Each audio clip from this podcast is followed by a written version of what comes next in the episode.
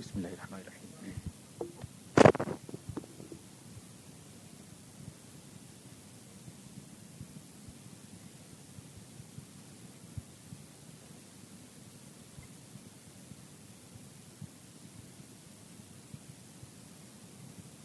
والذين هم عن اللغو معرضون. والذين هم للزكاة فاعلون. صدق الله العظيم یقیناً کامیاب ہیں وہ جو ایمان والے ہیں اور جو اپنی نماز میں خوشو کا رویہ اختیار کرتے ہیں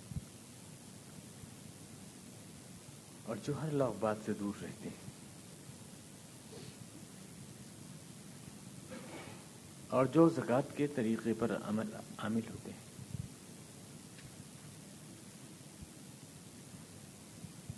پچھلے ہفتے میں والذین هم لغو مورزون اس کی تشریح کر رہا تھا۔ لغو یعنی بے نتیجہ کام، بے نتیجہ چیز ریزلٹ لیس جو ہوتی ہے چیز۔ مسلمان اس میں انٹرسٹ نہیں لیتا۔ ایمان والا اس میں انٹرسٹ نہیں لیتا۔ یہ ایک پہچان بتائی۔ اسلامی شخصیت کی جو پہچانیں ہیں، وہ ان آیات میں واضح کی جا رہی ہیں۔ ایمان کے نتیجے میں جو شخصیت بنتی ہے، وہ کس طرح کی ہوتی ہے؟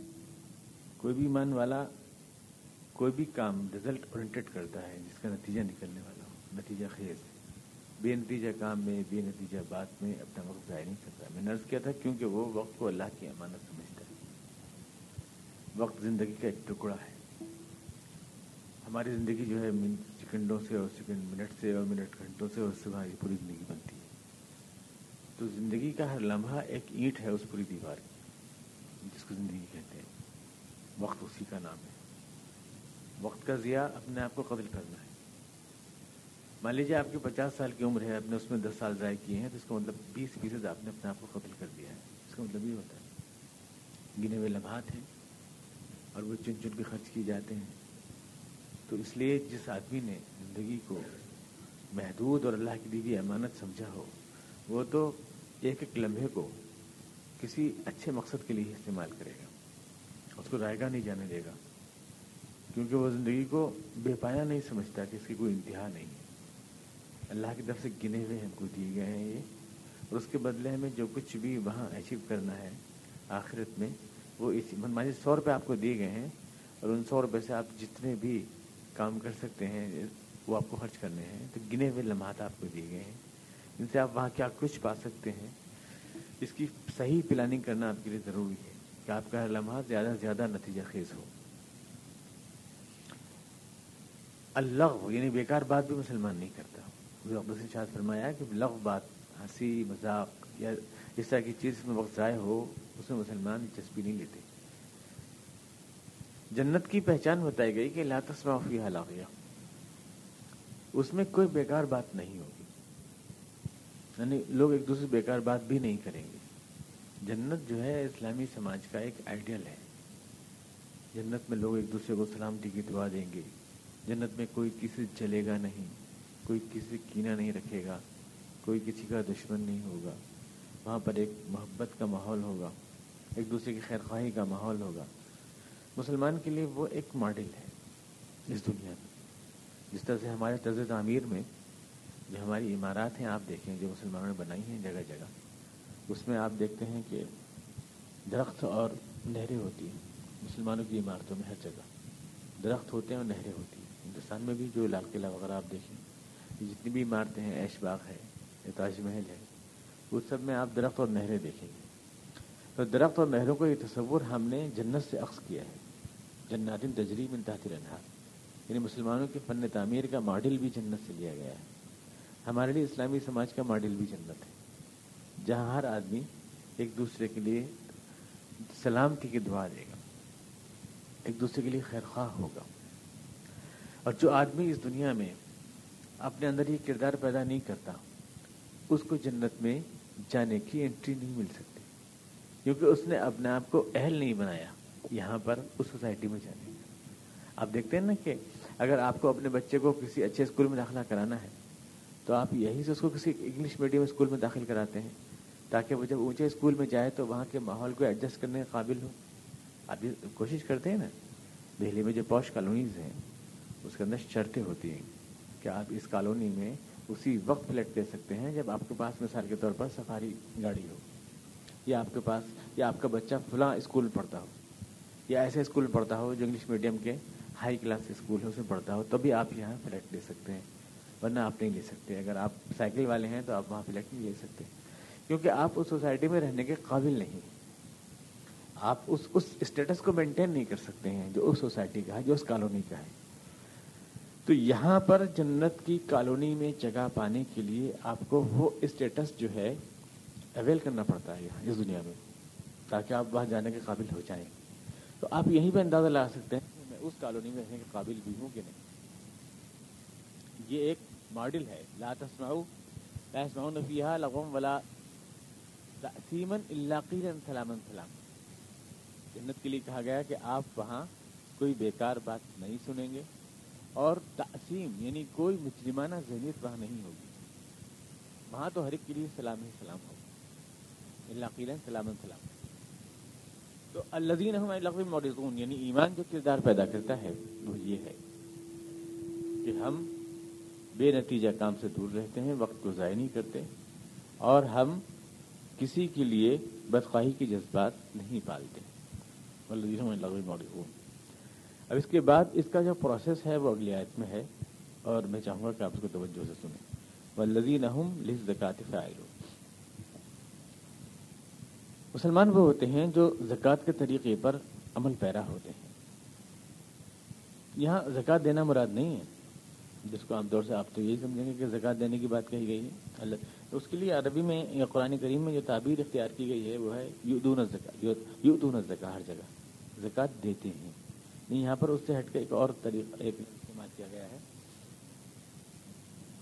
کوئی پرابلم ہو رہا ہے ایک اور طریقہ جو لفظ استعمال کیا گیا ہے، وہ یہ ہے کہ وہ زکوٰۃ کے طریقے پر عامل ہوتے ہیں۔ لز زکات فائلون یعنی لز زکات فائلون زکوٰۃ کے طریقے پر عمل پیرا ہوتے ہیں۔ تو یہاں اس زکوٰۃ کی بات نہیں کہی گئی ہے، وہ جو آپ کا ڈھائی پرسینٹ ہوتا ہے، وہ اس کے بارے میں نہیں کہا گیا، بلکہ محسرین نے لکھا کہ زکوٰۃ سے مراد ہے یہاں تزکیہ۔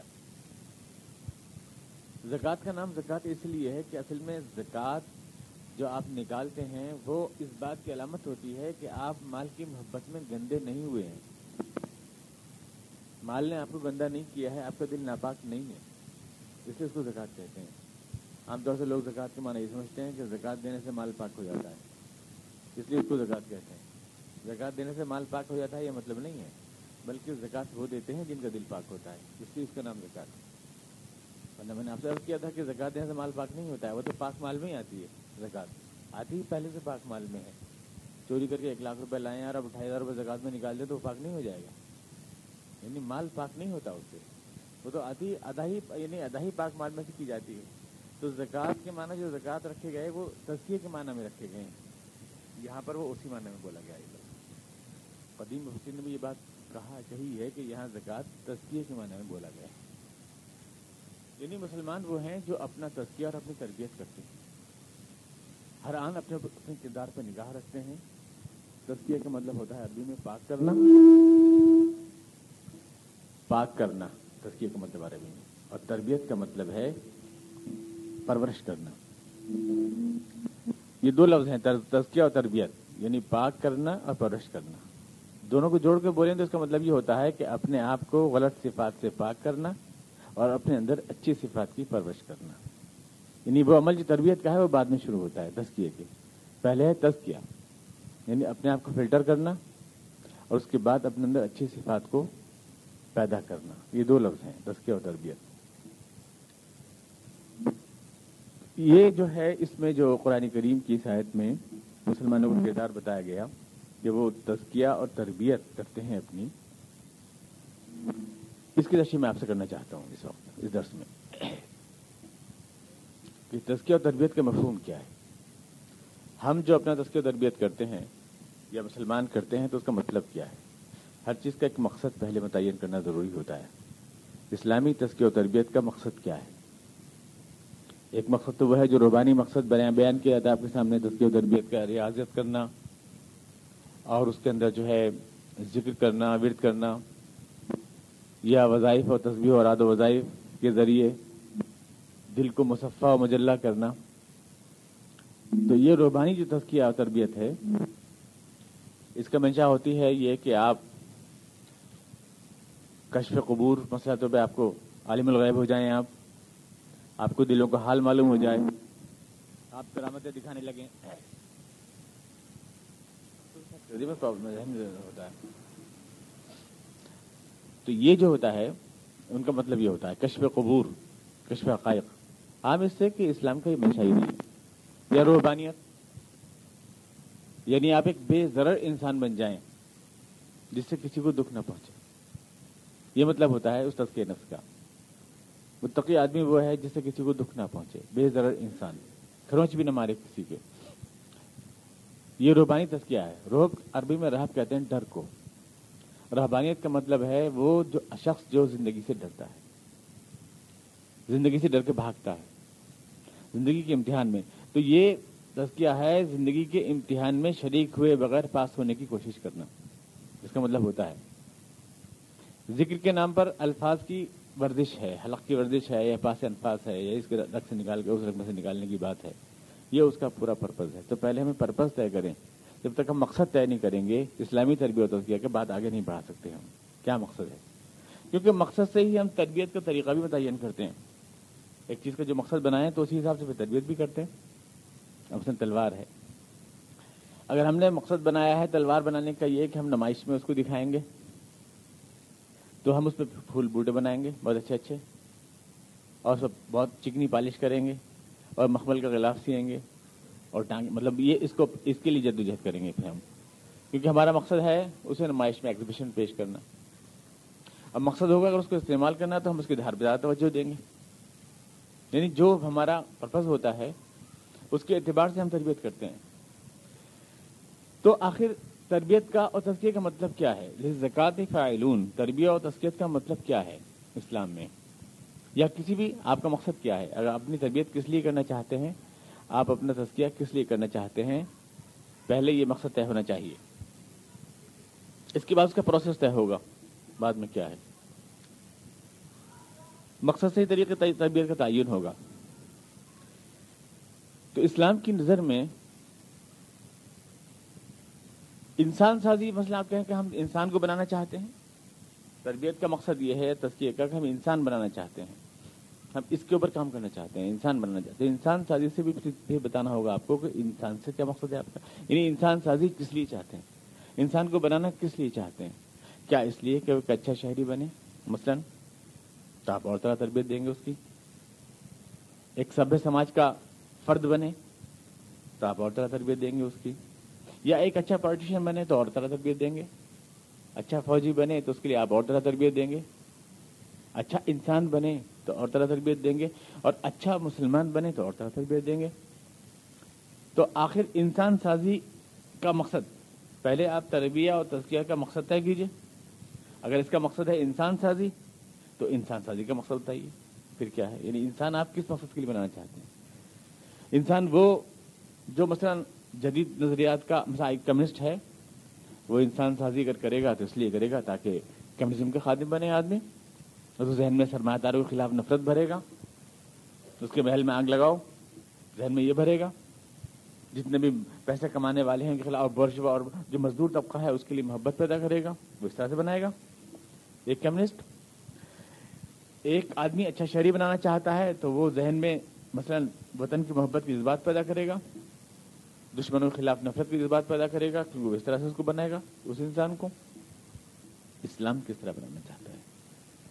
یعنی اسلام جو ہے، ایمان والوں کو کس طرح تربیت دینا چاہتا ہے؟ یہ چیز طے ہو جائے ہو جانی چاہیے۔ میں نے کہا، ایک اس کا ایک جواب تو وہ ہے، جو قدیم مذہب دیتا ہے آپ کو، کہ اپنی جنت کی فکر کیجیے۔ دنیا میں کیا ہو رہا ہے؟ اس کو کچھ لینا دینا نہیں ہے۔ مجھے اپنی جنت کی فکر کرنا ہے۔ اور جنت کی فکر کرنا ہے، اپنی اس طرح کہ مجھے آئسولیٹ ہو کے جینا ہے اپنے حجرے میں۔ باہر کیا ہو رہا ہے؟ مجھے اس سے کچھ لینا دینا نہیں، میرے ایمان کا اس سے کوئی تعلق نہیں۔ اللہ کے رسول تو اس کو رد کرتے ہیں۔ اللہ کے رسول فرماتے ہیں بلم یحتم میں بمر المسلمین فلئی سے جس آدمی کو مسلمانوں کے دکھ سکھ سے کچھ لینا دینا نہیں، ان کے سکھ میں سکھ نہیں، ان کے دکھ میں دکھ نہیں، وہ آدمی ایمان والا نہیں۔ تو وہ تو پہلے ہی خارج ہو گیا۔ یعنی ایمان یعنی ایمان کا مقصد جو ہے کس قسم کا انسان کو بنانا ہے، وہ تو پہلے ہی نمبر پہ خارج ہو گیا۔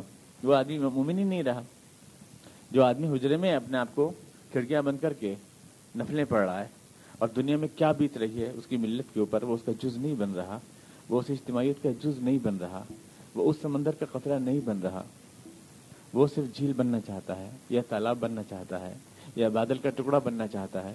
یا شبنم یا اوس بننا چاہتا ہے، مگر سمندر نہیں بننا چاہتا ہے، تو وہ آدمی جو ہے، اس کو اسلام ایمان والا مان نہیں رہا ہے۔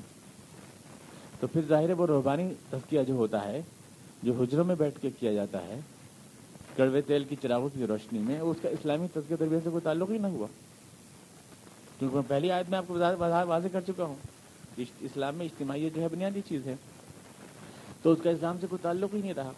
اور پھر یہ کہ ایمان اگر کوئی آدمی چاہتا ہے کہ سینوں کے حال معلوم ہو جائیں، آنے والے حالات مجھے معلوم ہو جائیں، قبریں کھل جائیں میرے آگے، تو یہ تو سیدھی سیدھے اللہ کے منصوبے کے خلاف ورزی ہے، کیونکہ اللہ نے آپ سے ایمان بالغیب کا مطالبہ کیا ہے۔ یعنی آپ چھپی ہوئی حقیقتوں پر ایمان لائیں۔ وہ آدمی حقیقتوں کو کھول کے دیکھنا چاہتا ہے۔ تو اللہ تعالیٰ کی پروجیکٹ کے خلاف کام کر رہا ہے۔ اللہ چاہتا ہے کہ آپ کچھ نہ جانیں میں ہوں عالم الغیب۔ آپ کہتے ہیں میں بھی بننا چاہتا ہوں عالم الغیب۔ تو یہ اللہ کے پروجیکٹ کے خلاف ہے۔ اللہ نے آپ سے یوگنوں نے بالغیب کہا کہ آپ ایمان بالغیب لائیں، آپ عالم الغیب نہ بنیں۔ لیکن آپ کوشش کر رہے ہیں کہ میں انسانوں کو عالم الغیب بنا دوں۔ قبروں میں حالات مجھے معلوم ہو جائیں، سینوں کے حالات مجھے معلوم ہو جائیں۔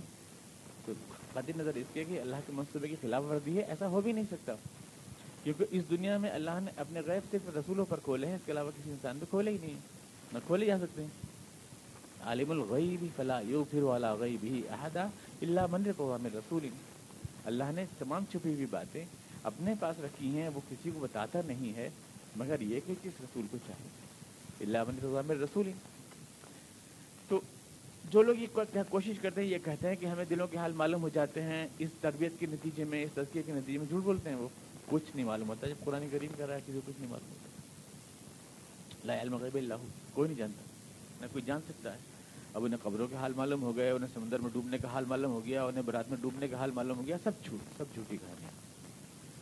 اور جو ایسا دعویٰ کر رہا ہے ایسے تو جوشی کبوتر سے سب کچھ بتا دیتے ہیں کہ آپ کی قسمت یہ ہے۔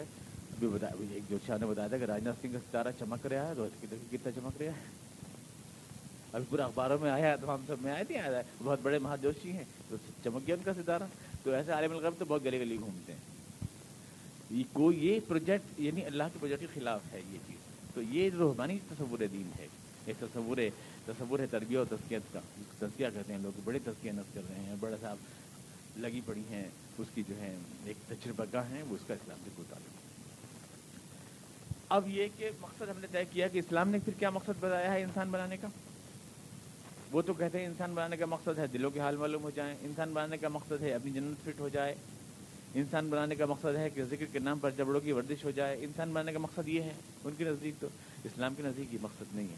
ایک لفظ ہم اسے ملنا چاہیں تو اسلام انسان جو بنانا چاہتا ہے، وہ بنانا چاہتا ہے اس لیے تاکہ اس کا دین دنیا میں چلتا پھرتا دکھائی دے۔ اللہ کی رضا کے لیے ہم اس کے لیے کوشش کریں۔ اس مقصد کے لیے انسان کو اللہ تعالیٰ بنانا چاہتا ہے۔ دائی حق، سچا دائی حق بنانا چاہتا ہے۔ اسلام ایک مسلمان میں وہ صفات پیدا ہو جائیں کہ وہ اللہ کی رضا کے لیے سچا تعیح حق بنے یہ ہے ایک لفظ میں اسلام کا منشا۔ تو ظاہر جب یہ مقصد ہے تو اسی حساب سے تیار کرے گا آدمی کو۔ اسی حساب سے تیار کرے گا کہ آدمی اس طرح کی صلاحیتوں والا بچ جائے۔ اس لیے تیار کرے گا۔ تربیت ہو اب یہ کہ اب اس کے لیے جب آپ کھڑے ہوئے تجربے گاہ میں تو آپ دیکھیں کہ آپ اپنا کس طرح سے کریں گے۔ ظاہر اگر آپ بیمار ہیں، تو اس بیماری میں سب سے پہلے آپ کیا کرتے ہیں؟ پورا پروسیس کیا ہوتا ہے آپ بیمار آپ ہیں تو سب سے پہلے اپنی بیماری کو آپ خود پہچانتے ہیں، خود شناخت کرتے ہیں اپنی بیماری کو، اپنی نفس دیکھ کر، اپنے دل کی دھڑکن دیکھ کر اپنے بی پی محسوس کر کے۔ بیماری کو آپ خود اپنے پہلے پکڑتے ہیں کہ میں میں بیمار ہوں۔ پہلا احساس آپ کو ہوتا ہے، اگر آپ ہی کو نہ ہو تو آپ کبھی علاج کے لیے تیار نہیں ہوں اس کے بعد آپ کسی ڈاکٹر کو دکھاتے ہیں۔ ڈاکٹر جا کے، ڈاکٹر سے کہتے ہیں، سر میرے بی پی چیک کیجیے میری شوگر چیک کیجیے میرا فلان چیک کیجیے وہ آپ کو چیک کرتا ہے اور اس کے بعد آپ کو کوئی ٹریٹمنٹ دیتا ہے، وہ ڈائگنوز کرتا ہے، پھر ٹریٹمنٹ دیتا ہے آپ کو، تو یہ سیکنڈ اسٹیپ ہوتا ہے۔ اس کے بعد پھر آپ کو وہ بتاتا ہے کہ آپ یہ چار چیزیں ہوتی ہیں کہ اس کے علاج میں۔ اس پروسیس کے بعد پھر چار چیزیں آپ کو ڈاکٹر دیتا ہے۔ کوئی بھی تربیت کے لیے، آپ کی جسمانی تربیت کے لیے آپ کو چار چیزیں وہ بتاتا ہے ٹھیک یہی پروسیس ہے، ایک فرد کی تربیت کی وہیں تربیت کرنا چار چیزیں آپ کو کیا بتائے گا وہ ڈاکٹر سب سے پہلے تو وہ آپ کو پرہیز کے لیے کہے گا کہ جن چیزوں سے آپ کو نقصان پہنچایا ان سے آپ دور رکھیے سگریٹ پینے سے آپ کے کولیسٹرول بڑھایا سگریٹ پینا چھوڑ دیجیے پرہیز پرہیز کے لیے کہے گا جن چیزوں سے بھی آپ کو نقصان پہنچتا ہے، آپ ڈائبٹیز کے میں آپ شکر کھانا چھوڑ دیجیے آپ یہ چھوڑ دیجیے آپ وہ چھوڑ آپ کو پرہیز بتائے گا وہ۔ تو پرہیز ضروری ہے۔ پرہیز کے بغیر کوئی بھی علاج آپ کو فائدہ نہیں دے گا۔ جو آتا ہے نا کہ آپ کے نماز جس آدمی نے نماز پڑھ لی، اس کے سارے گناہ معاف۔ جس آدمی نے یہ کہہ دیا، اس کے سارے گناہ معاف۔ پانچ نمازیں پڑھنے والے کے فجر سے زہر تک کے معاف زہر سے اثر تک کے معاف، یہ جو آتا ہے حدیثوں میں، تو اس کا مطلب یہ نہیں سمجھیے آپ کہ یہ کوئی آپ کو ٹکٹ مل گیا ہے، یہ کوئی ریموور مل گیا ہے آپ کو، یہ کوئی سب سب کچھ ہضم کرنے والا چورن مل گیا ہے آپ کو۔ ایسی کوئی چیز نہیں ہے یہ۔ بلکہ اس کے اندر انڈرسٹوڈ یہ ہوتا ہے اگر آپ نے پرہیز کیا۔ بھائی حکیم جی اگر آپ کو کوئی نسخہ لکھ کے دیں گے کہ صاحب یہ آپ کو نزلہ ہے تو آپ یہ جوشاندہ پی لیجیے اس سے آپ ٹھیک ہو جائیں گے۔ اب جوشاندے کے ساتھ آپ لسی بھی پی رہے ہیں تو آپ ٹھیک نہیں ہوں گے۔ اس لیے کہ چاہے وہ حکیم صاحب نہ کہیں، یہ انڈرسٹوڈ ہے۔ اگر آپ نے بد پرہیزی نہ کی تو تب یہ آپ کو نسخہ نسخہ فائدہ پہنچائے گا۔ تو یہ نماز وماز سب آپ کے گناہ دھو دے گی، پر اس کے ساتھ جو پرہیز ہے وہ آپ کو کرنا پڑے گا۔ جس کے بغیر فائدہ نہیں ہوگا۔ تو یہ چیز اللہ کے رسول انڈرسٹوڈ ہے کہ وہ تمام چیزوں سے آپ بچیں گے یعنی لزکات فائلوم آپ بچیں گے، تو کیا کریں گے اپنا پہلے؟ تو چار چیزیں ہم کو بتائے گا، ڈاکٹر۔ ایک چیز ہوگی، پہلی چیز ہوگی، تزکیہ یعنی پرہیز۔ دوسری چیز آپ کو بتائے گا وہ غذا، جو آپ کو لینی ہے۔ جسم کی آپ کی جو ضروریات ہیں آپ پرہیز کریں گے تو آپ کی جسم کی دیگر ضروریات کون سی غذا سے پوری ہوں گی؟ وہ بھی تو بتائے گا آپ کو۔ آپ نے دستیوں سے روک دیا، لیکن مجھے کیلشیم چاہیے، مجھے آئرن چاہیے، غذا میں مجھے وٹامن اے بی سی چاہیے۔ مجھے مجھے یہ ساری چیز جتنی بھی چاہیے پروٹینس چاہیے مجھے، تو اس کے لیے آپ کو غذا بھی دے گا وہ۔ تو ایک غذا آپ کو تجویز کرے گا وہ آپ کے لیے۔ پرہیز کے بعد غذا۔ اس کے بعد آپ کو ایکسرسائز بتائے گا وہ۔ ورزش بتائے گا آپ کو کوئی؟ آپ ورزش کریں۔ یہ تیسرا میں یعنی ورزش بتا آپ اس ورزش کے اوپر تو آپ کی جسمانی صلاحیتیں جو سوئی ہوئی ہیں وہ جاگ جائیں گی۔ اور اس اس سب سے بھی کام چلنے والا نہیں ہو تو پھر وہ آپ کو دوا بھی دے گا۔ اس کی اولین کوشش یہ ہوگی کہ آپ پرہیز سے اور غذا سے اور ورزش سے ٹھیک ہو جائیں۔ لیکن وہ پھر آپ کو دوا بھی دے گا۔ اور دوا جو ہوتی ہے وہ آپ کے اس مرض کے اوپر حملہ کرے گی جو آپ کی مرض کی جڑوں بنیاد ہے یہ چار چیزیں ہوتی ہیں کسی بھی یعنی کسی بھی علاج کے لیے۔ تو اسلام کی جو تربیت ہے، یہ اسلام کو یہ کیا ہے، اس میں چاروں ایسا ہیں آپ دیکھیں۔ میں نے عرض کیا تھا پہلے آپ سے کہ پہلے آپ یہ طے کریں گے۔ کبھی بھی آپ یہ طے کریں گے کسی بھی چیز میں، اگر آپ بیماری محسوس کرتے ہیں، تو پہلے آپ یہ طے کریں گے کہ میں بیمار ہوں۔ پہلے آپ کو اپنی بیماری کا احساس ہونا چاہیے۔ میں بیمار ہوں۔ اور اس کے بعد آپ چیک کرائیں گے ڈاکٹر سے۔ اپنا بی پی چیک کرائیں گے، اب کوئی بھی چیز چیک کرائیں گے، آپ اپنی ڈاکٹر چیک کرائیں گے۔ تھرمیٹر سے آپ کی حرارت دیکھے گا، بخار دیکھے گا دھڑکن دیکھے گا۔ یہ آپ ڈاکٹر سے چیک کرائیں گے۔ یہ پہلا علاج شروع کرنے سے پہلے آپ یہ تو کریں گے۔ تو یہ پہلی چیز جو ہے، اس کو کہتے ہیں ایمان۔ جو مومنون میں ہے۔ پہلی چیز، اپنی اصلاح کی ذمہ داری مجھ پر ہے۔ مجھے اللہ کی حقیقت کو پہچاننا ہے۔ اس کائنات میں مجھے اپنی حقیقت کو پہچاننا ہے۔ مجھے انسان کا مقام کیا ہے؟ میرا اپنا مقام کیا ہے؟ میرا اللہ کا مقام کیا ہے؟ جب تک اس کی شناخت نہیں ہوگی، تب تک یہ علاج شروع نہیں ہو سکتا۔ تو اس کے لیے پہلے آپ کو خود اندر سے تیار ہونا ہے۔ آپ کو کوئی بنی بنائی شخصیت لا کے برچ میں نہیں دے دے گا لا کے آپ اپنی اصلاح کا فیصلہ خود کریں گے۔ دوسرا نہیں کرے گا۔ آپ اگر یہ کہیں گے کہ مجھے تو میرے ماحول نے بگاڑ دیا۔ مجھے تو میری سوسائٹی نے بگاڑ دیا۔ مجھے تو میرے اسکول نے، میرے مدرسے نے بگاڑ دیا۔ مجھے تو میرے مولانا صاحب نے بگاڑ دیا۔ یہ نہیں چلے گا۔ آپ کو اگر تزکیہ کرنا ہے اپنا، تو یہ فیصلہ آپ کو کرنا ہوگا کہ مجھے اپنی اصلاح کرنی ہے، صحیح راستے پر چلنا ہے، عقیدہ و عمل میں، ایمان و اعتقاد میں، اور ابھی سے، اور اسی وقت سے۔ یعنی یہ کوئی ایسی چیز نہیں ہے جو ادھار کھاتے میں چلی جائے۔ آج سے، ابھی سے، میں ذمہ دار ہوں خود اپنی اصلاح کا۔ سیرت میری ہے، کردار میرا ہے۔ دل میرا ہے، تربیت مجھے کرنا ہے، کوئی دوسرا نہیں کرے گا۔ سیرت میری ہے، تعمیر دوسرے کر دیں، یہ نہیں ہوگا۔ سوسائٹی کبھی آپ کی سیرت تعمیر نہیں کرے گی، بگاڑ تو دے گی۔ بگاڑنے میں زیادہ دلچسپی لے گی لیکن وہ تعمیر نہیں کہ تعمیر آپ کو خود کرنا ہے۔ تو پہلے یہ ول پاور ہے کہ ہاں مجھے اپنے آپ کو ٹھیک کرنا ہے، یہاں سے اسٹارٹ ہوتا ہے۔ مجھے علاج کرانا ہے۔ مجھے علاج کرانا ہے، اپنے مرض کو پکڑنا ہے اور ہے ارے، چلنا تو ہو رہا ہے، کوئی ضرورت نہیں ہے، تو آپ تو انتقال فرما جائیں گے۔ پہلے یہ چیز ہے ایمان۔ اور اس کے بعد ہے احتساب۔ یعنی پھر مجھے ڈاکٹر صاحب چیک کرانا ہے۔ خود جو میں نے محسوس کیا، میں نے اپنے خود دیکھی، اس کے بعد مجھے ڈاکٹر صاحب سے چیک کرانا ہے۔ ڈاکٹر صاحب تھرمومیٹر لگائیں گے اسٹیٹسکوپ لگائیں گے، ڈاکٹر صاحب جو ہے میری یہ چیز چیک کریں گے، وہ چیز چیک کریں گے۔ تو یہ احتساب ہے۔ اس چیز کو قرآن کریم میں کہا گیا بتوا بالحق۔ مسلم سوسائٹی جو ہوتی ہے وہ ایک دوسرے کو چیک کرتی ان دوسرا بتاتا ہے آپ کو کہ آپ میں یہ خرابی ہے۔ آپ کے ایمان میں، آپ کے عقیدے میں، آپ کے عمل میں سوسائٹی ہر وقت نگراں ہوتی ہے۔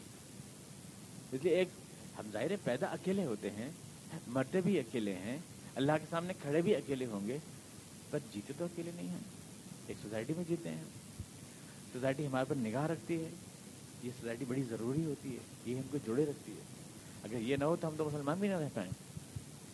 میں نے آپ سے کیا تھا، کئی لوگ تو اس لیے مسلمان رہتے ہیں کہ اگر میں نے اسلام کا دامن چھوڑا تو میری بیوی میرے نکاح سے نکل جائے گی۔ اور میرے باپ کی جائیداد میں جو حصہ مجھے ملنے والا ہے وہ مجھے نہیں ملے گا۔ اور مجھے لوگ سوسائٹی میں جینا مشکل کر دیں گے۔ تو یہ سوسائٹی بہت مسٹ ہے انسان کے لیے۔ تو یہ چیز ورکعو مار راکعین ومن احسن قولا ممن دعا الى الله وعمل صالحا وقال انني من المسلمين۔ آدمی اللہ پر ایمان لائے، آدمی عمل صالح کرے، لیکن پہلے یوں کہے کہ میں مسلمانوں میں سے ہوں۔ یعنی میں مسلم سوسائٹی کا فرد ہوں۔ مجھے چیک کرنے کے لیے ایک سوسائٹی ہے۔ یہ احتساب۔ ایمان پہلی چیز ہے، میں خود اپنے اندر عقیدہ عمل کی اصلاح کروں۔ اور دوسری مجھے چیک کریں، یہ احتساب۔ میں خود بھی اپنے آپ کو چیک کروں جو کر سکتا ہوں، رات میں بیٹھ کے میں سوچوں، مجھ سے اللہ کی دن ہوئی ہیں۔ میں نے کیا زندگی کا اپنا مقصد جو متعین کیا ہے، اس کے لیے میں صحیح طور سے کار فرما بھی ہوں کہ نہیں ہوں، اپنا بھی کروں اور پھر سوسائٹی کرے۔ و بالحق و تواسو بالصبر کو اللہ کے رسول نے فرمایا کہ من مقام رمضان ایمان و احتسابا غفر له ما تقدم من رمضان یا روزہ یہ جتنی بھی چیزیں ہیں، ایمان اور احتساب یعنی خود اپنی اصلاح کی فکر اپنے آپ اور چیک دوسروں کی طرف۔ تو آدمی جو ہے، گناہوں سے پاک ہو جاتا ہے۔ تو کا یہ یہ پہلا پروسیس ہوا یعنی پہلا اسٹیج ہوا کہ اسلامی سوسائٹی میں فرد تنہا نہیں ہے۔ ہمارے یہاں جو عبادتیں ہیں وہ بھی تنہا نہیں۔ نماز ہے، نماز، روزہ، زکوٰۃ ہے جن لوگوں لوگ جو ہے انفرادی عبادتوں کی مثالیں پیش کرتے ہیں۔ جو اسلامی محکرین ہیں، واضح جو جدید دور کے خیالات سے متاثر ہو گئے ہیں، وہ جب ان سے کہا جاتا ہے کہ اسلام اللہ اور بندے کا پرائیویٹ معاملہ نہیں ہے، بلکہ سوسائٹی کا ایک عمل ہے۔ تو اس پہ اعتراض کرتے ہیں کہ عبادتیں تو اللہ اور بندے کی پرائیویٹ ہیں۔ ہم اللہ دعا مانگتے ہیں، ہم اللہ کی نماز پڑھتے ہیں، ہم اللہ کی روزہ رکھتے ہیں، یا تو کہیں بندہ آتا نہیں۔ یہ تو کوئی اجتماعی عمل نہیں ہے۔ ایک صاحب نے کہا ہے اپنی کتاب میں اس چیز کو۔ اور آپ کیسے کہہ رہے ہیں کہ اسلام ایک اجتماعی عمل ہے؟ یعنی ایک سوسائٹی کا عمل ہے۔ آپ غور کریں کہ عبادتیں جن کی انفرادی وہ کہہ رہے ہیں، وہ بھی تو با جماعت ہیں۔ یعنی آپ نماز اکیلے بھی تو پڑھ سکتے تھے گھر میں۔ مسجد میں کیوں پڑھوائی گئی آپ سے؟ اور ستائیس گنا ثواب کیوں ہوا اس کا؟ زکوٰۃ آپ اکیلے بھی تو دے سکتے تھے، لیکن کہا گیا کہ اس کے لیے بیت المال بنائیں، اجتماعی زکوٰۃ دیں، اکٹھے کر کے دیں زکوٰۃ چپکے سے بھی دے سکتے تھے، لیکن ایک بیت المال بنائیں، ایک جگہ دوبارہ اکٹھی کریں، پھر وہاں سے بانٹیں، ایک اجتماعی عمل بنا دیا، نہیں بنا دیا، اس سوسائٹی کا عمل بنا دیا اسلام نے۔ رمضان کے روزے ساتھ ساتھ رکھوائے، یہ نہیں کہ اس مہینے میں آپ رکھ لیں، دو، جب چاہے رکھ لیں آپ، ایک مہینہ خاص بنایا، جیسے ایک ٹریننگ پیریڈ ہوتا ہے پوری قوم ایک ساتھ رکھ رہی ہے۔ حج بھی ایک ساتھ کرایا جا رہا یہ نہیں کہ جب آپ کو من آئے آپ کے خانے کعبہ ہو جائیں، راؤنڈ لگا کے آ جائیں، بلکہ حج بھی ایک ساتھ کرایا جا رہا ہے۔ تو جن کو آپ انفرادی عبادتیں بنا کے پیش کر رہے ہیں، وہ خود باجماعت ہے اس کے تعلق خود سوسائٹی سے ہے۔ تو یہ چیز کہ پہلے میں خود اپنے آپ کو چیک کروں اور پھر سوسائٹی مجھے چیک کرے۔ بالآخری ان الانسان لفی حسن الذين امنوا وعملوا الصالحات وتواصوا بالحق وتواصوا بالصبر۔ ایمان آدمی لائے، عمل صالح کرے اور اس کے بعد ایک دوسرے کو حق کی وصیت کرتے رہے۔ وہ مجھے، میں اسے، ہم ایک دوسرے کی دست و بازو ہوں، اصلاح کی اس عمل میں اور اس راہ میں جو الجھنیں اور دشوانیاں آئیں، اس میں ہم ایک دوسرے کو صبر کی تلقین یعنی استقامت کی جمے رہیں، حالات سے اب گھبرائیں۔ گے بتواسو بالحقی بتواسو بال یہ ہے اسلامک پروسیس اب اس کے بعد وہ ملتا ہے کہ چار چیزیں شروع ہوتی ہیں۔ جب آپ ڈاکٹر سے صلاح لے لیتے ہیں تو ڈاکٹر آپ کے بعد، اب آپ کی تربیت و تسکیت کے لیے چار ہو دیتا ہے آپ کو۔ آپ کو ایک تو پرہیز کرا امر بل یعنی نہیں منکر پہلے ہے اسلام میں اور امر بل پاس میں۔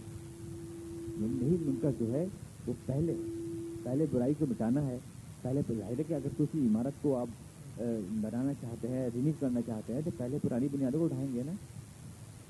لا الہ الا اللہ ہے، نہیں ہے؟ نہیں ہے کوئی معبود، پہلے اٹھا دیجیے دیگر معبودوں کو۔ الا اللہ، پھر اللہ۔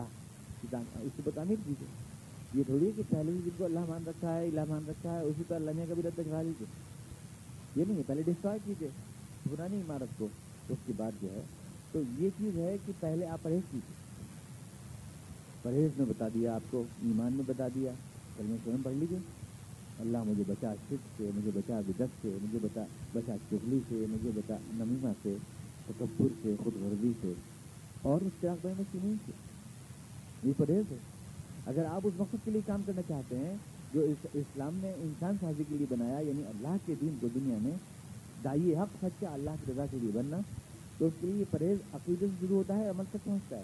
عقیدے میں یہ پرہیز کہ صرف اللہ کی توحید کا علمبردار رہوں گا، کسی زیادہ میرا سر نہیں جھکے گا۔ عقیدے میں یہ پرہیز بدت سے پرہیز، اور عمل میں یہ کہ میرے دل میں تکبر نہیں ہوگا، خود غرضی نہیں ہوگی، کسی چگلی نہیں کروں گا۔ کسی کی برائی نہیں کروں گا، نمیمہ، زمینہ کچھ نہیں کروں گا، برا لقب نہیں دوں گا کسی کو اور مسلمانوں میں انتشار نہیں پیدا کروں گا۔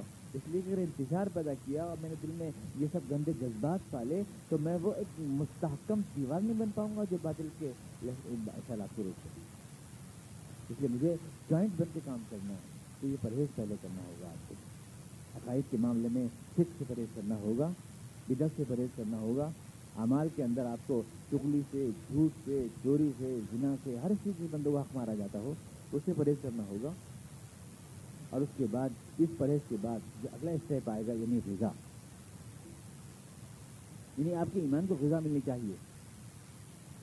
رمضان کے دس میں نے آپ سے کیا تھا کہ جتنی بھی غذائیں ہیں، آپ کا جسم، آپ کا جسم جو ہے، دو چیزوں مشتمل ہے۔ جسم میں آپ کا ایک روح ہے آپ کو جس سے مل کے آپ چلتے پھرتے بنتے ہیں۔ جسم کی غذائیں آپ کو زمین کے نیچے سے آتی ہیں، کیونکہ آپ مٹی سے بنا ہے آپ کا جسم اور اللہ کی روح اوپر سے آئی ہے لہٰذا روح کی غذائیں اوپر سے آتی ہیں۔ جسم کی غذائیں نیچے سے آتی ہیں، کیونکہ یہ مٹی سے بنا اور مٹی ہمارے پیروں کے نیچے ہے۔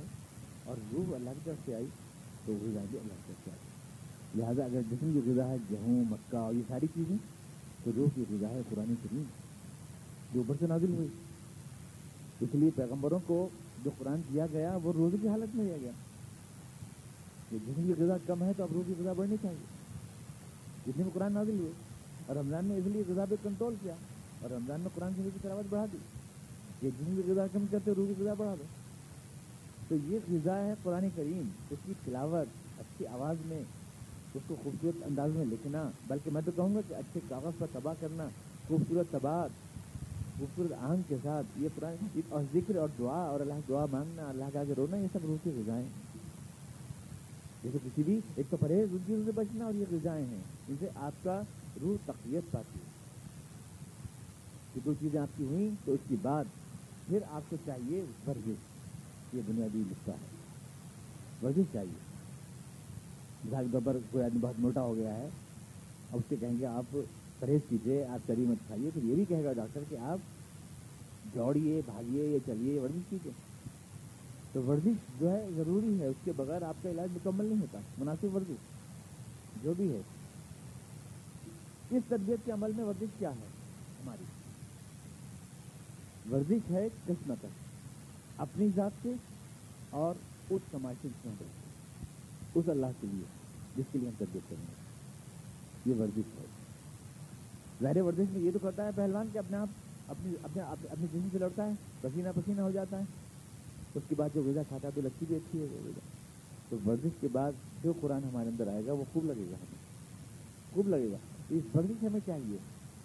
ورزش ہماری کیا ہو؟ پرہیز میں نے آپ کو بتا دیا، غذا میں نے آپ کو بتا دی، ورزش ہماری کیا ہے؟ ورزش سب سے پہلے تو اپنے آپ سے ہے۔ اور اس کے بعد سماج سے ہے، جس میں ہم رہتے ہیں۔ اس سے ہے کشمہ ہماری اپنے آپ سے کیا ورزش ہے ہماری؟ یہ سب چیزیں ہماری جتنی عبادات ہیں، یہ ورزش ہیں، ذاتی ورزش ہیں ہماری، عبادات جتنی ہیں۔ نماز ہم پڑھتے ہیں، تو یہ ورزش نہیں ہے کیا؟ دکان پہ بیٹھے ہیں، کاروبار ہو رہا ہے اچھا خاصے گاہک کھڑے ہیں، اذان ہو گئی۔ ہم اپنے آپ، اب اپنے چھوڑ کے جانا پڑ رہا ہے، یہ اپنی ذات سے ورزش ہے یہ۔ اپنی ذات سے کشمکش ہے یہ؟ ہمیں جانا پڑ رہا ہے۔ اس طرح سے ہم دیکھتے ہیں زکوٰۃ ہے، پیسہ بڑی محنت سے ہم نے کمایا تھا۔ بڑی یعنی جد و جہد سے پسینے کی کمائی سے کمایا تھا، اب یہ دے دیجیے اور اس کے بدلے مجھے کچھ ملنے والا نہیں ہے۔ تو یہ اس جذبے سے ورزش ہے، اپنی جو ہمیں مال کی محبت کا ہمارے اندر ہے۔ یہ بھی ورزش ہے، اپنی ذات سے ورزش ہے، یہ عبادات جتنی نہیں ہے یہ زکوٰۃ اور یہ روزہ تو خواہشات سے ورزش ہے۔ میرا دل چاہ رہا ہے کھانے کو، میرا دل چاہ رہا ہے ٹھنڈا پانی پینے کو، میرا دل چاہ رہا ہے بیوی کے پاس جانے کو، میں، میرا دل چاہ رہا ہے آرام کرنے کو، مگر میں مستقل جو ہے اپنے آپ سے لڑ رہا ہوں اپنے خواہشات سے۔ دن بھر کا بھوکا پیاسا، تھکا ہارا رات کو میں آرام کرنا چاہتا تو یہاں تراوی بڑھانی شروع کر دی۔ تو یہ سب جو ہے ورزش ہیں، روزہ بھی ورزش ہے۔ اور حج بھی ورزش ہے۔ حج میں تو مال بھی خرچ ہو رہا ہے۔ حج میں تو وطن بھی چھوڑنا پڑ رہا ہے۔ حج میں تو بھاگ دوڑ بھی کرنا پڑ رہی ہے۔ اس میں تو خواہشات بھی ترک کرنا پڑ رہی ہیں۔ یہ جاننے والی عبادات ہے اس میں ساری ورزشیں ہیں۔ تو یہ سب عبادات جو ہیں، یہ ورزش ہیں۔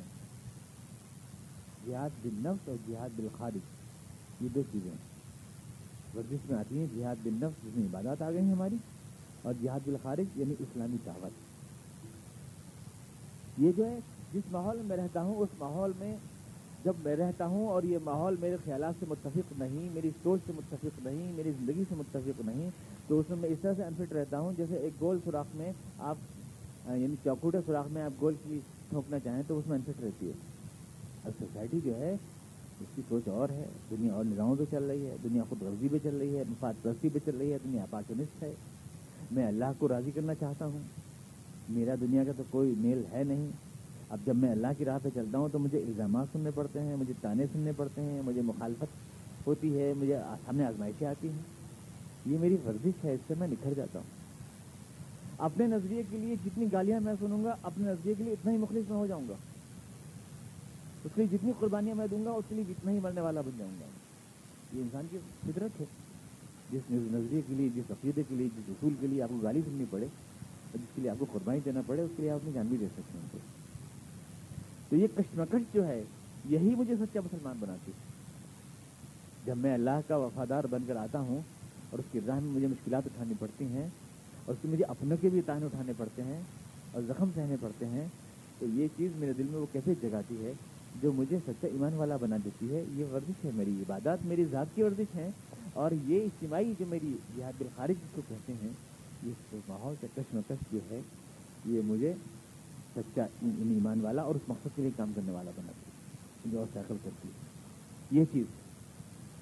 تو یہ ورزش میں یہ چیز تمام چیزیں آتی ہیں، عبادات اور یہ۔ اور ان دونوں لفظوں کو ملا کر عبادت کو اور دعوت کو اس کو میں نے کہا، یہ فارسی ورزش، دعوت اسلامی یہ دونوں مل کر ہی تو تقوا کہلاتی ہیں۔ تقوا کسی جانور کا نام نہیں ہے، یا کوئی زبان و بیان کی مخلوق نہیں ہے۔ تقوا لمبے کرتے کا نام نہیں ہے۔ تقوا چاندی کے پاندان کا نام نہیں ہے۔ اور تقوا کسی مخصوص صورت کا نام نہیں ہے۔ تقوا اس کردار کا نام ہے۔ اللہ کے لیے اپنے نفس سے بھی لڑنا اور اللہ کے لیے ماحول سے بھی لڑنا۔ یہ میرے الفاظ نہیں ہے قرآن کریم نے کہا۔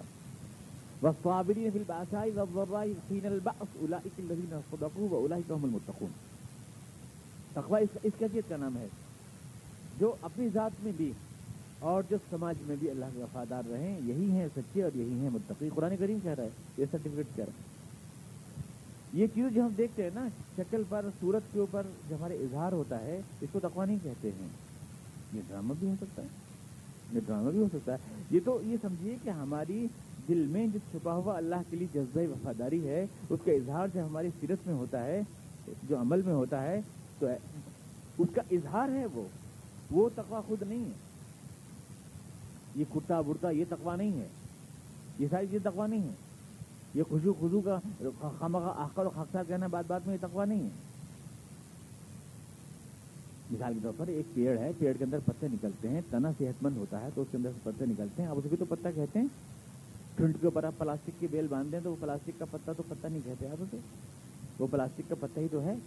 آپ نے پلاسٹک کے پتے کو تقوا سمجھ رکھا ہے۔ اس لیے وہ لوگ بہت مقبول ہیں سوسائٹی میں جو یہ ڈرامے کرتے رہتے ہوں۔ جن کے پاس لمبا سا وہ بڑے جھک کے بات کرتے ہوں، بڑے آکر ناچیز کرتے ہوں، بڑا کھینچ خاف کرتے ہوں کلاہ تو ردار لگاتے ہوں۔ وہ چیز جو ہے، مریدوں مریدان باسفا میں رہتے ہوں، ایک لوٹا لیے ہوئے ہو ایک پاندان لیے ہوئے ہو تو آپ نظیم متقی کھلاتے ہیں، ان سے آپ دعائیں کراتے ہیں، ان سے آپ پھکوا رہے ہیں، ان سے بیٹی کی شادی میں خاص کرا رہے ہیں۔ سب کچھ ان سے کرا رہے ہیں کیونکہ آپ سمجھ رہے ہیں کہ اللہ میں سیدھے سیکرٹری ہیں یہ۔ تو آپ نے یہ سمجھا کہ یہ پلاسٹک کے جو پتے ہیں، یہی پتے ہیں۔ حالانکہ وہ تو ایک صحت مند تنے میں سے پھوٹنے چاہیے جس، وہ آدمی جو ذات سے اپنی لڑ چکا ہو اور وہ آدمی جو اپنے خارج سے لڑ چکا ہو، عبادت یعنی ذات سے لڑنا، اپنی کشمکش اور دعوت یا دونوں کو ایک لفظ بولیں تو جہاد بھی کہہ سکتے ہو تقوا بھی کہہ سکتے ہو، دونوں۔ یعنی کشمکش۔ یہ ہے ورزش۔ یہ تیسرا تیسرا وہ۔ ورزش ہے یہ۔ جو ہمیں اپنے تصویر کے عمل میں لذکات فائدوں یہ نہیں ہوتی۔ میں بتایا پہلے پرہیز، پہلے اپنا ارادہ اپنا ارادہ، دوسرے پہ ذمہ داری نہیں۔ بکراد آدمی تو اپنے بگڑنے کی ذمہ داری دوسرے پہ ڈال دیتا ہے۔ میں تو بہت دھلا دھلایا تھا، مجھے تو میرے سوسائٹی نے بگاڑ دیا، مجھے تو فلاں چیز نے بگاڑ دیا۔ کیوں؟ آپ نے بگڑنا چاہا۔ ارج آپ کے من میں ہوتی، سدھرنے کی تو آپ کو کون بگاڑ سکتا؟ کون بگاڑ سکتا تھا؟ آپ منفی چیزوں سے بچتے نیچے آگ چل رہی ہے چولہے میں۔ پانی آپ گرم کرنا چاہتے ہیں۔ اوپر سے آپ برف کی ڈولیاں ڈیلیاں چھوڑے جا رہے ہیں۔ اور پھر کہتے ہیں پانی گرم کیوں نہیں ہو رہا؟ پانی گرم کیوں نہیں ہو رہا؟ پانی کیوں گرم ہوا برف کی ڈیلیاں مت ڈالیے اس میں۔ یا آپ ٹھنڈی لسی بنانا چاہتے ہیں تو نیچے کی لکڑی بھجائیے اس کی۔ ایک ایک طرف ایک طرف کی ایک ہو جائیے آپ۔ ڈبل مائنڈیڈ کیوں ہیں آپ؟ تو عمل ذمہ داری آپ کی، آپ سوسائٹی پہ ڈال رہے ہو، اسکول پہ ڈال رہے ہو۔ مدرسے پہ ڈال رہے ہو مولانا پہ ڈال رہے ہو ذمہ داری آپ کی اپنے آپ سب کچھ میں ہوں، میرے پر ڈپینڈ کرتا ہے نیپولین کا مشہور فکرہ ہے، زندگی میں کامیابی حاصل کرنے کا ایک ہی طریقہ ہے کہ ایک جملہ یاد رکھیں، سب کچھ مجھ پر ڈپینڈ ہے۔ اگر آپ بھی جملے کو یاد رکھیں گے، آپ زندگی میں کامیاب رہیں گے۔ یہ کر دیتا ہے، وہ کر دیتا ہے، یہ بگاڑ دیتا ہے، وہ بگاڑ دیتا ہے۔ دوسرے کو ذمہ داری ڈالنا سارے سارے برے ہیں، میں تو بہت اچھا تھا۔ میری سیرت بنائیے دیں، ایسا نہیں ہوتا۔ آپ کو خود طے کرنا ہے، پھر دوسرے چیک کرانا ہے، اور اس کے بعد پھر یہ سب پورا پروسیس میں بتا رہا ہوں کہ آپ کو پرہیز کرنا ہے، پھر غذا کھانی، پھر ورزش کرنی۔ اور اس کے بعد پھر آخر میں دوا ہے۔ دوا ہے اسلامی نظام، دوا ہے اسلامی سوسائٹی، اسلامی معاشرہ۔ جنا کریں گے ایسے دوڑ دوڑ دوڑ پڑیں گے، چوری کریں گے، آپ کا ہاتھ کٹے گا، پھر ایسے ٹھیک نہیں ہوتا، ایسے ٹھیک ہوں گے۔ سمجھا کر ٹھیک نہیں ہوتے پٹ کے ٹھیک ہوں گے۔ بچہ پیار سے ٹھیک ہو جائے تو ٹھیک ہے، پیار سے بیمار سے ٹھیک ہوتا ہے۔ یہ تو اگلا، آخری پروسیس ہے پھر یہ۔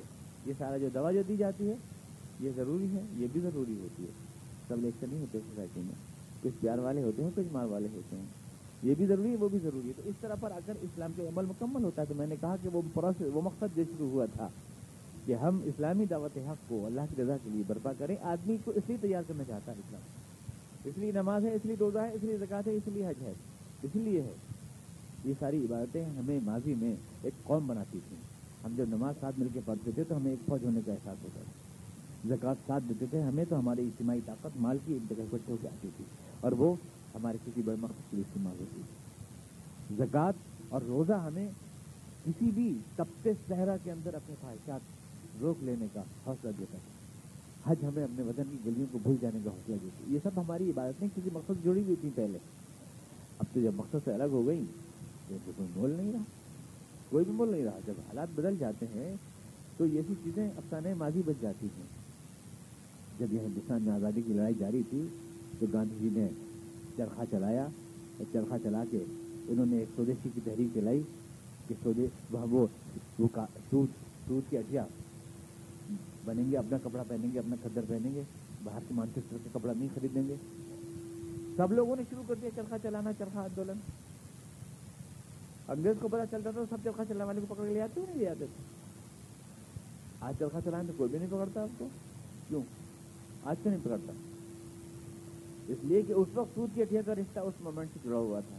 آج اس سے سود کی اٹھیا آج جو ہے اس کے اندر وہ مومنٹ نہیں ہے۔ وہ چیز نہیں ہے وہ صرف کہانی ہے، ماضی کی کہانی ہے۔